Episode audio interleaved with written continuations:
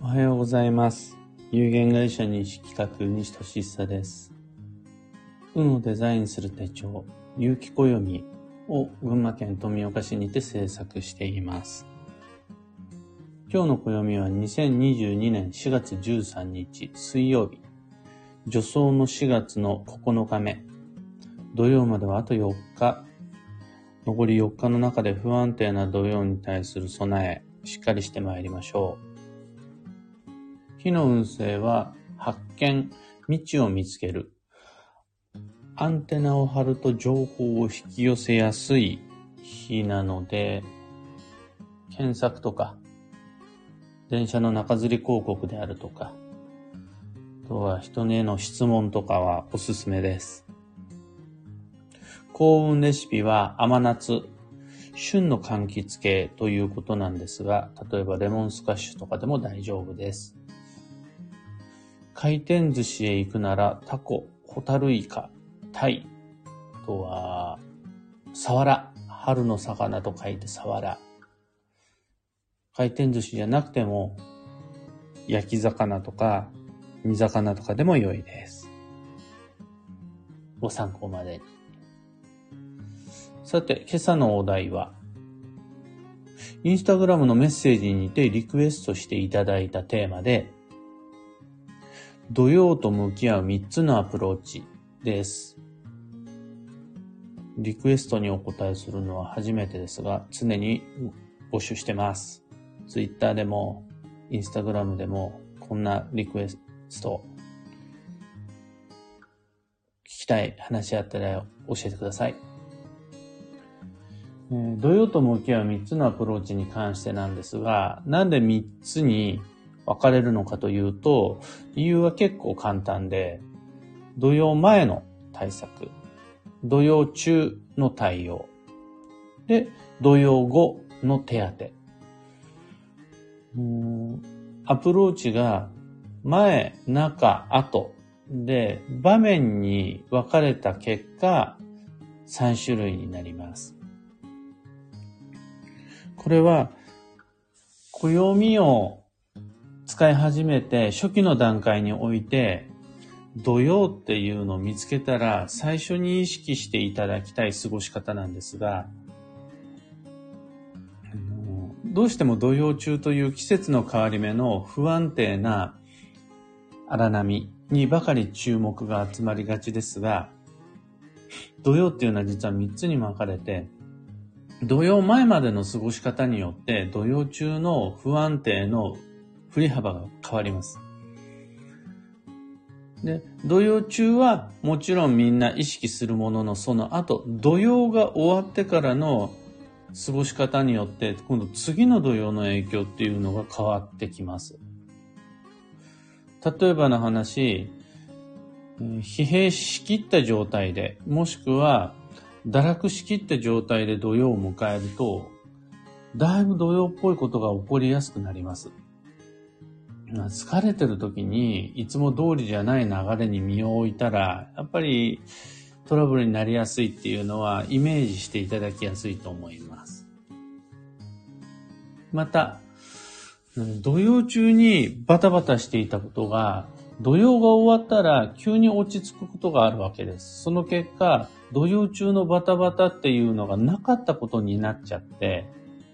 で、土曜後、ぼーっとしてると、また同じような原因っていうのが次の土曜でやってくるっていう、悪い土曜の循環っていうのを持ってしまっている方にとって、土曜明け、土曜が終わってからの過ごし方っていうのはすごく重要です。なので、土曜っていうのを見つけたら、土曜前にどう過ごそうか。土曜中はどう過ごそうか。土曜が終わったらどう過ごそうかっていう、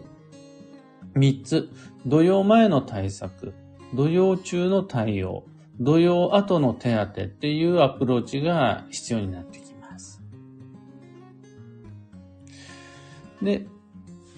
具体的なその内容をご紹介する前に、まずは基本的な土曜の悪影響に関して、暦の上で土曜とは季節の変わり目のことです。有機暦においてはグレーに塗りつぶされた、どちらかといえばネガティブな、およそ18日間になります。そこでの悪影響の内容、理由原因っていうのは、ただ一つで不安定です。昨日と今日で違う可能性がある。気温も上下したり、もしもしくは季節の変わり目の中で次の季節に移行するためにセールが起こったり、入れ替えが起こったりするっていう人の様々な欲求をこう刺激しやすい時。まあこれ全部不安定です。そこからいつも通りじゃないという理由から自分も他人も乱れます。人が乱れるし自然も乱れます。で、この乱れによって衝動摩擦衝突が起こるっていう感じです。衝動の代表例が衝動買い。摩擦の代表例っていうのがイライラ。衝突の代表例が事故と喧嘩になります。そんな季節の変わり目特有のストレス、もやもやイライラに対してどう向き合っていくかっていうのを3つの場面に分けて考えてみると、うまくすれば自分で未来をデザインすることができるようになります。成り行きに任せずに土曜を迎えることができると、土曜中、もしくは土曜明けっていう未来を制御し、できるようになってきます。なんてことないです。明日大切な予定があるから今日早めに寝よう。今日二日のようにならないように抑え気は控えめにしておこう。明日の準備を今日のうちにしておこうってすると、明日という未来がだいぶ安定的になります。そんな風にして、土曜前、土曜中、土曜後をこう、三つの場面に分けてデザインしていくっていうのが、西企画式です。でですね、僕はそうでもないんです。いや、そうでもないっていうか、僕はだいぶ穏やかになったんですが、中にはこういう方がいるんです。毎回土曜がきつい。毎回定番で土曜になると何か起こる。毎回土曜になるとイライラしたり落ち込んだりしている。っていう方は、ある種のパターンがあるはずなんです。毎回全く異なる、全然予想もできないようなトラブルのみできついっていうのではなくて、原因は様々だけれど、土曜のたびに落ち込むっていうパターンとか、土曜になると身体的な不調によって怪我をしたりであるとか、病気になったりするであるとか、土曜になると家族と喧嘩しちゃうみたいな人間関係の面倒を土曜ごとに抱える方とか、土曜になるとスマホ落として画面割っちゃうとか、土曜になるとパソコンフリーズするとか、土曜になるとドライヤーが壊れちゃうとかっていう故障を持ってる人とか、あとは土曜になると衝動買い、土曜になると八つ当たりする、される。土曜になると暮らしが乱れる。などなど、自分固有のパターンっていうのを持っているはずなんです。毎回土曜がきついという方は。そうすると、そんな固有の土曜サイクルが分かっていると、心の準備だけじゃなくて、具体的な会議をしておくであるとか、あとは予約しておくであるとか、予備を作っておくとか、そういうのが先にできるし、また、はいはい、また土曜恒例の八つ当たりねっていうのがあると、迅速な対応、それに対する、その早い手当っていうのもできるようになるはずです。で、この自分の固有のパターンが分かっていると、土曜が終わった後に、じゃあこうしようっていう定番の流れっていうのも見えてくるので、やっぱりあの、土曜を前、中、後に分けて把握して、その都度過ごし方を変える。自分らしいサイクルを作っていくっていうのは、土曜の不安定な荒波をぐっと和らげてくれるのでおすすめです。ここまでを踏まえて、あくまで例えばの一例として、西俊久の場合の、1、土曜前の対策。2、土曜中の対応。3、土曜後の手当っていうのをご紹介すると。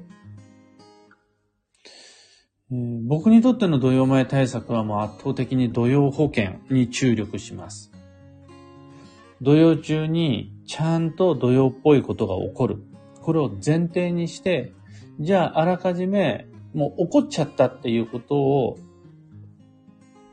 そこから話スタートするんですけど、もう喧嘩しました。物が壊れました。いろいろと不調です。じゃあそこで土曜前にどんな保険を購入しておいたり、予定しておいたりすることができると楽かっていうのを自分の中で決めて土曜保険っていうのを用意します。